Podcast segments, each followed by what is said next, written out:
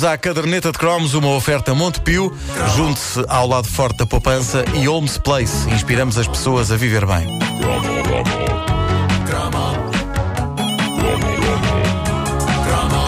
500 mil ouvintes no Facebook. Ah, incrível. Oh, Nuno, quantos fãs é que tens na caderneta, no moral? Eh, 270 e tal. Só! És tão ruimzinho, Vasco. És tão ruim. Então, mas se, se são fãs da caderneta é porque ouvem a comercial. Claro, não há sim, razão claro, nenhuma sim. para não serem fãs da caderneta Sim, também. sim. Eh, e, e a partir de hoje, os fãs da caderneta têm a possibilidade de ter o Vasco em tamanho real em casa. sim, É Em casa. verdade. É- Tu faz. Já se vingou, olha. Toma lá. São Não, tão, é são tão é giros as os nossos bonecos de sim, as- PVC. As, figuras de PVC da caderneta de cromos começam hoje a ser distribuídas pelo país. Se forem ao Facebook da caderneta de cromos, ajudando a que também esse chegue aos 500 mil. Ah, não, mas, mas eh, encontram lá a lista das lojas em que as coisas. eh, as, as coisas, chamar coisas As àquilo. coisas, as figuras. Obras, obras primas. Olha, vou ter que aclarar um bocadinho o meu estar- cabelo, porque a minha Van é, é, é muito loura. É loura, é minha loura. É verdade. Mas a partir de hoje estão numa série de lojas em Lisboa. A partir de amanhã estão numa, em Lisboa e, e no, no sul e no sul do país. A partir de amanhã estarão a começar a chegar às lojas do norte.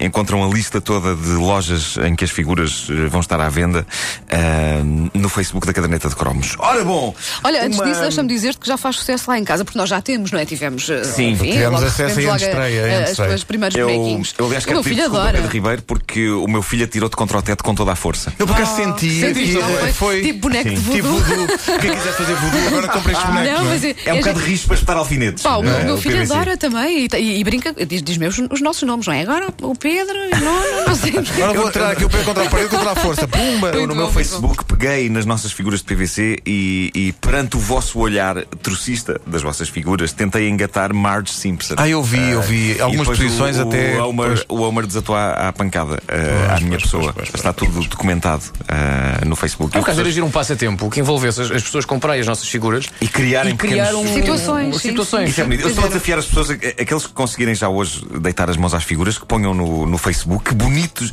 bonitas fotos eh, com, com as nossas figurinhas. Bom, uma grande instituição televisiva da nossa infância e juventude foi eh, algo que herdámos da geração anterior e que, pelo menos no meu caso, me deu tantas vezes a volta à cabeça e me tirou tantas horas de sono que eu não sei como é que não tive um esgotamento, porque eu ficava a matutar nas coisas que se passavam numa das melhores séries de televisão da história da humanidade. Uma série passada entre a luz e a sombra, entre a ciência e a superstição, entre os medos do homem e o seu conhecimento. Passada numa dimensão de imaginação, uma área a que chamávamos a quinta dimensão.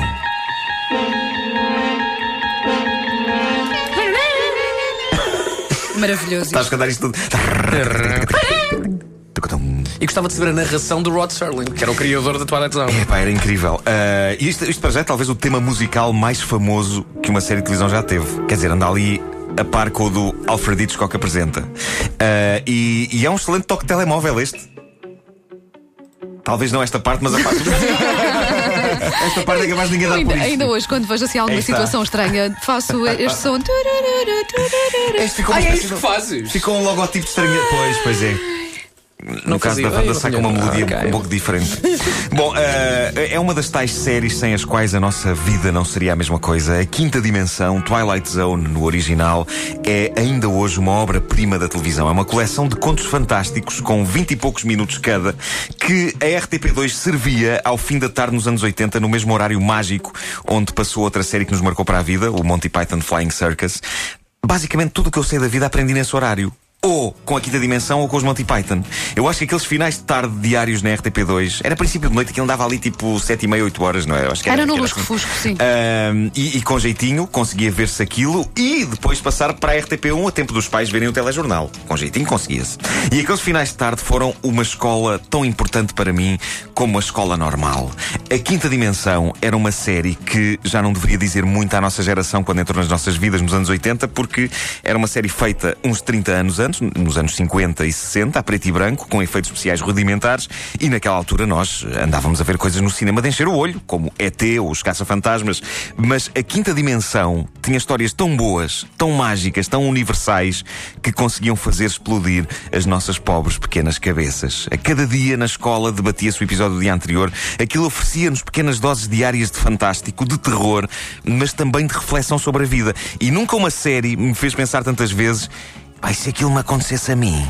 É provável que nem toda a gente se lembre dos mesmos episódios, mas, por exemplo, um dos que mais me tirou o sono, porque eu não conseguia parar de pensar nele, era a história de um homem que tinha a vida mais aborrecida do mundo, ninguém gostava dele, tinha um trabalho chato, e um dia há um homem misterioso que lhe oferece um relógio, e ele percebe que com o relógio consegue parar o tempo, e com isso ele consegue vingar-se do mundo que sempre o maltratou, porque começa a perceber que pode ficar rico e poderoso, nomeadamente se, enquanto o tempo estiver parado, ele começar a fazer coisas marotas, como por exemplo assaltar bancos. E o que é certo é que ele está imparável, assalta um banco fazendo o tempo parar, eh, enquanto só ele é que se mexe, e portanto tudo mais está estático e silencioso, e o que acontece é que ele deixa cair o relógio ao chão enquanto o tempo está parado, e o tempo fica parado para sempre, levando o tipo à loucura. Isto era a quinta dimensão. É isto era sublime. Sublime. E, e havia sempre uma lição a tirar de cada episódio da quinta dimensão. Neste caso, era o clássico: cuidado com o que desejas e cuidado com os abusos de poder, porque de um momento para o outro te podes lixar, meu menino.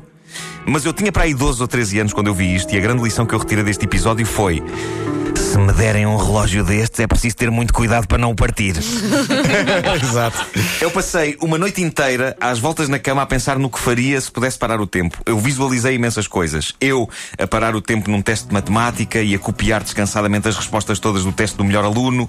Eu finalmente a conseguir ter lata, porque o tempo estava parado, para levantar as saias das minhas colegas. Esse tipo de coisa. Mas depois ficava a pensar: isso me acontece o mesmo que ao tipo da série. E aquilo era de enlouquecer. Havia outro famoso episódio: o William Shatner via um monstro a comer a asa do avião. Sim, sim, sim, sim. Mítico, mítico.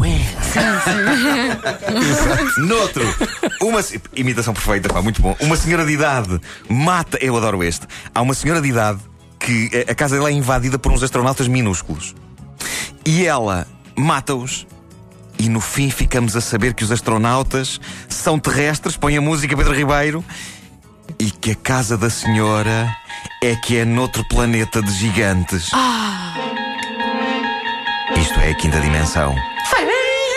Noutro episódio, um homem que só quer um bocado de sossego para ler enfia-se num abrigo para poder ler, descansado, e escapa a um holocausto nuclear que varra a espécie humana toda do planeta, exceto ele.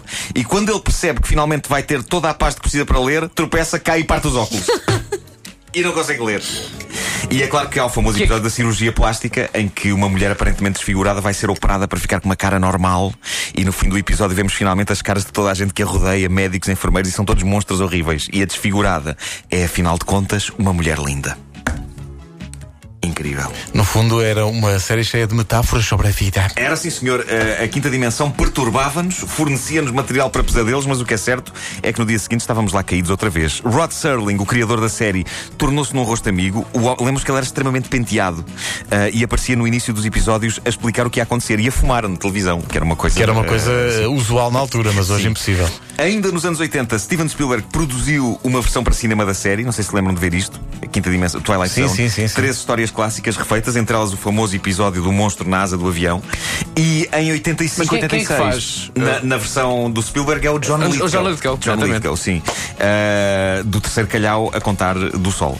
Ah, e em 85, 86 foi feita uma versão nova da quinta dimensão que chegou a passar na RTP na altura, naquele final de tarde ali onde passava o Justiceiro e a Galáctica, e em que atores que estavam em altíssima naquele tempo, como o Bruce Willis, interpretavam versões atualizadas de histórias clássicas da série antiga. Portanto, a quinta dimensão é uma coisa que me está aqui metida no ADN. E agora, se me dão licença, vou sacar do meu relógio e parar o tempo de modo a afiembrar-me às vossas carteiras e a levantar as saias da Wanda.